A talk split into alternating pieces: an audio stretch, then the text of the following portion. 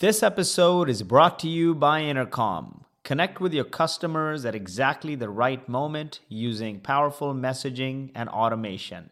Scale your customer service without additional investment while still providing a fast and personal experience. Apply to get a 95% discount at intercom.com forward slash traction. That's I N T E R C O M dot com forward slash T R A C T I O N. People don't like switching banks, right? Everyone talks about how they don't like their bank, but no one wants to switch it. So it's much, much better if you can start really early and you're like, oh, this is your first bank. And 80% of Mercury customers, even today, are within 12 months of incorporating. The other thing, startup founders talk to each other a lot. There's a very tight group of them, and recommendations are a big way that startup founders make decisions. So getting in there, you can become the default in that space, which is quite a powerful thing to be.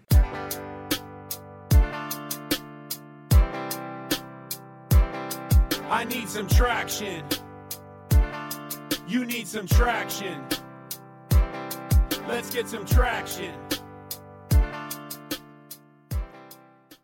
Hey, what's up, innovators, entrepreneurs, visionaries, and disruptors? This is your Traction Podcast host, Lloyd Lobo. We're a community of over 100,000 people, just like yourself, on a mission to help you get the methods, the money, and the madness to explode your business growth.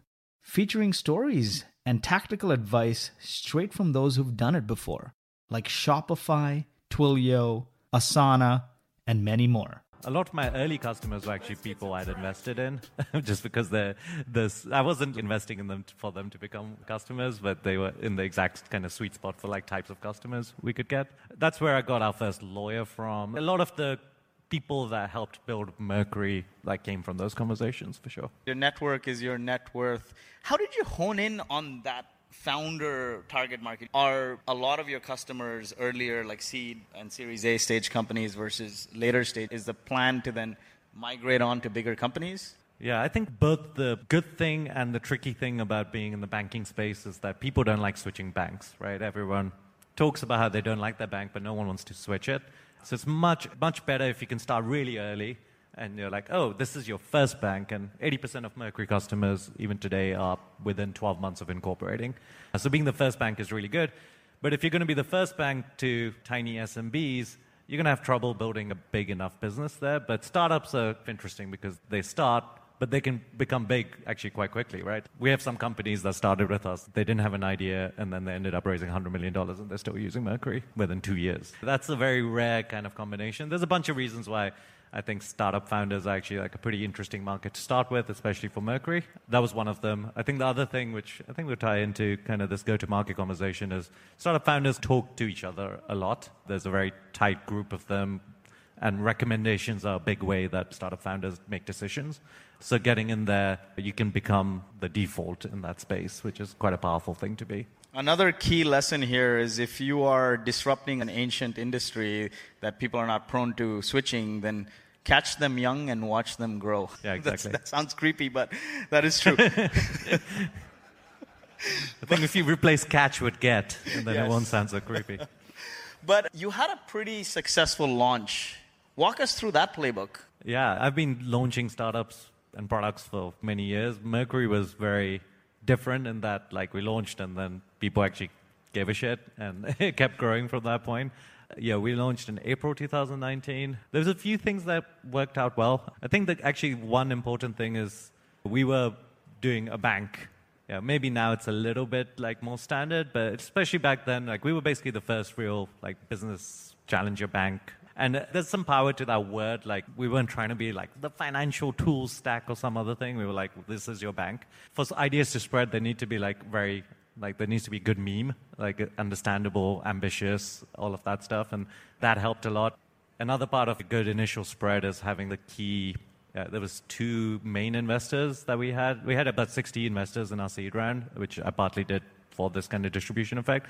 But it was like Elad Gil and Justin Kan Yeah. and Andreessen Horowitz. Those three tweeted about Mercury, and it was actually not to be too reductionist about it, but that was the initial fire that like led to a ton of follow-on distribution, and it was really that we had a little bit of tech, but the tech press wasn't like that interested. But like we blew up on Twitter, and a lot of founders read Twitter, and that actually fueled a continuous kind of initial six months of 40% plus growth every month. You evangelized the tech influencers, and it blew up on tech Twitter. But you also Yeah. did a product hunt launch, or did you? Yeah, not? product hunt was powerful too. Those kind of things tend to be like a spike at the start and then dies off. You need to have something that like continues. I would say the Twitter sphere was like a bigger deal for us than like the product hunt launch, which was also reasonable.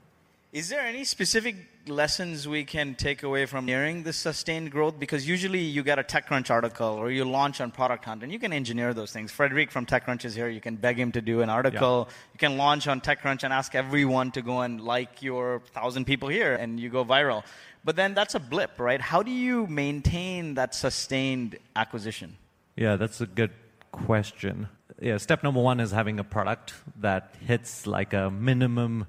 That's a term. This is a square term, but I'll steal it anyway. But minimum delicious product is what they say. But I really like that term. But I think there is like a time and space for MVPs. But when you're going after a big incumbent industry where there's lots of players, you need to have something above an MVP, which is something that's like shareable and is really good. The three things we did there that were really important was number one, we spent like way too much time on our onboarding. This is partly because we were doing multiple deals with like partner banks, and it just took forever to get us live. So our designers and engineers like redesigned that onboarding experience like three times. So try it out. As an investor in other things, I'm like, why did you guys spend so much time in this onboarding experience? But it really creates that first impression. That's really like important. People are like, wow, normal banks are just freaking impossible to sign up for. Whereas like ours takes five ten minutes and it's actually like a joyful experience Uh, so that was one thing the second thing was like i was unwilling to compromise on like certain features that i thought were like key to this audience. Number one was wires so we were the first like challenger bank that had online wires. It sounds simple but i was like i'm being an entrepreneur. I never use a bank that doesn't have wires. But getting wires done with the partner bank was like took us an extra year basically. And then the third thing was we allow non US residents to use Mercury. So I moved from the UK to the US and I was like, I'm not going to launch a bank that I couldn't use myself when I started my startup in the US. So yeah, that was also very unusual. I don't think anyone had done non-resident banking. But yeah, those kind of like things where you don't compromise on something, which is actually kind of pain, gets the product to a level where people can say, okay, this is actually like something different. I want to share it. And anyway, to answer your question, like number one, it starts with product and having that like thing that's shareable and memed. And then there's like all of these kind of standard tactics, like, like obviously talked about the Twitter influencers and blah blah blah. You get all your friends and all those people to share it, etc. In B2B, it's hard to make a viral product. We've done a bunch of things since then. I wouldn't say the first product we made was viral. We did little things that were interesting. We made it so one of the things that we identified was that like sharing wire details are annoying, right? You're like, oh, an investor asks you like, I don't know if you've had this experience, but an investor asks you like, what's your account number and routing number? I have no idea. And then you have to email someone and go, what's my account number and routing number? So we made it so as soon as you're approved, we send you a PDF with a really beautiful like account number, routing number, all the details you need to receive a wire or, or an investor. But that's got a little bit of a viral loop, right? Because you're sharing that PDF around and people are seeing it. So you can do these little things and it helps to be in fintech where there is this kind of payment loop that has like a has some virality in it. But I don't know if there was one thing that was key. Another, th- yeah, it's hard to measure some of this stuff. Another thing we did is like every time you send a wire, by default it says via mercury.com in the memo. And then Hotmail used that trick in the early days, yeah, right? exactly. P.S. I love I don't you. think anyone apart from us has ever used that in the payments loop. But don't tell anyone we do that. And yeah, so little things like that. But I don't know if there was anything else that was like crucial to it. But I think it starts with the product, right? Make it easy to try, wow them, make it easy to try, easy to use, and easy to share. So I live in the Bay Area. The number of times I've been asked to stand in the line of Bank of America, because we have a massive team in Canada, 80 or so people, and I have to stand in line in Bank of America to make a wire. And the number of times I've shared that F Bank of America, I have to stand in this stupid line. And so if there's a wow experience, I'm like, oh, it took seconds. So you share that, and then it's via Mercury, so that's good. Sounds like you need to sign up to Mercury. Yeah. and the other thing you said that's really important, people ignore this, but you spend a lot of time on onboarding. onboarding is the leading indicator for engagement. It's you invite people to your house and they open the door, they stomp over a bunch of garbage, they don't see you, and then they see a bunch of people they don't know and they leave.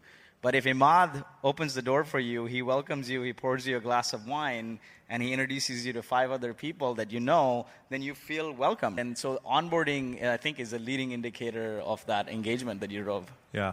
We actually have a onboarding engineering team. So Wow. all because there's the piece of onboarding which is the user-facing piece, but then there's the what does there's compliance and all of this like due diligence and all this stuff that happens in the internal side. We think it's so crucial that we have a literal team that works on it. And there's some other successful startups like uh, Superhuman. They onboard every single customer manually. There's some data points on if you spend time onboarding customers and they have a good experience, they're more likely to come back. Because if customers self-serve sign up and they don't have a good onboarding experience, if they're dormant, they're more likely to eventually churn.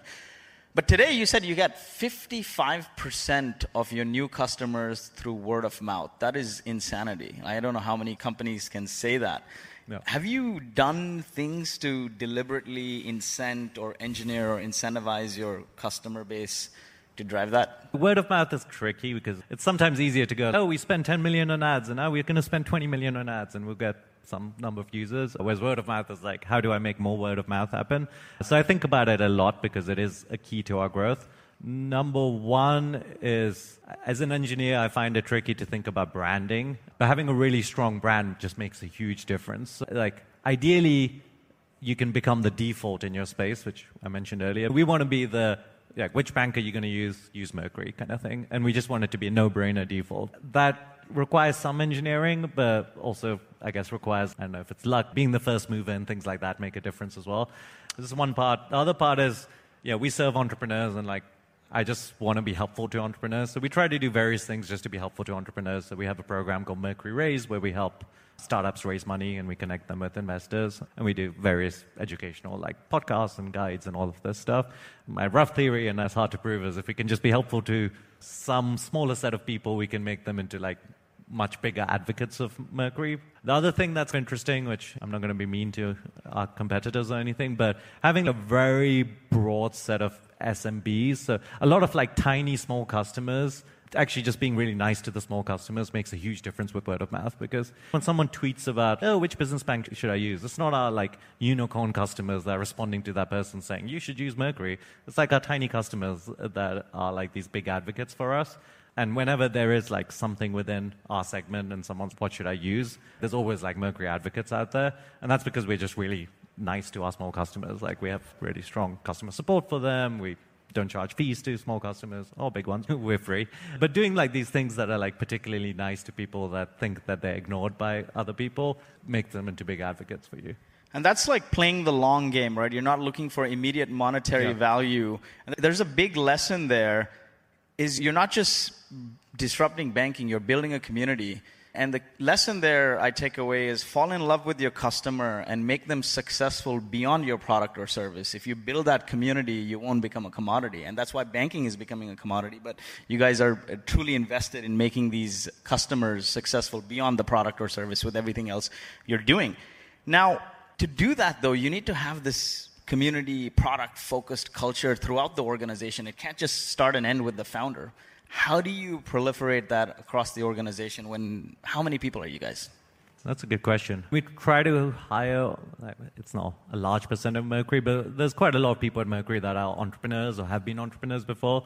That creates like this deep empathy with the audience. I think that helps a lot. We have one of our core kind of cultural values, and I wrote down like all of our cultural values when there was like four of us, and we pretty much haven't changed them. But one of them is being humble and being helpful. And I think there's like when you have these like internal values that you actually like value and hire against and promote, they also become your external values. I think those two are probably the main ways. We just say it all the time as well. We want to help entrepreneurs. That's why we're here. And it's, yeah, it is a hard struggle. How often do you go in front of the team and speak? And do you do like weekly, daily? What is your communication cadence to make sure that message is continuing on when you're not in the room?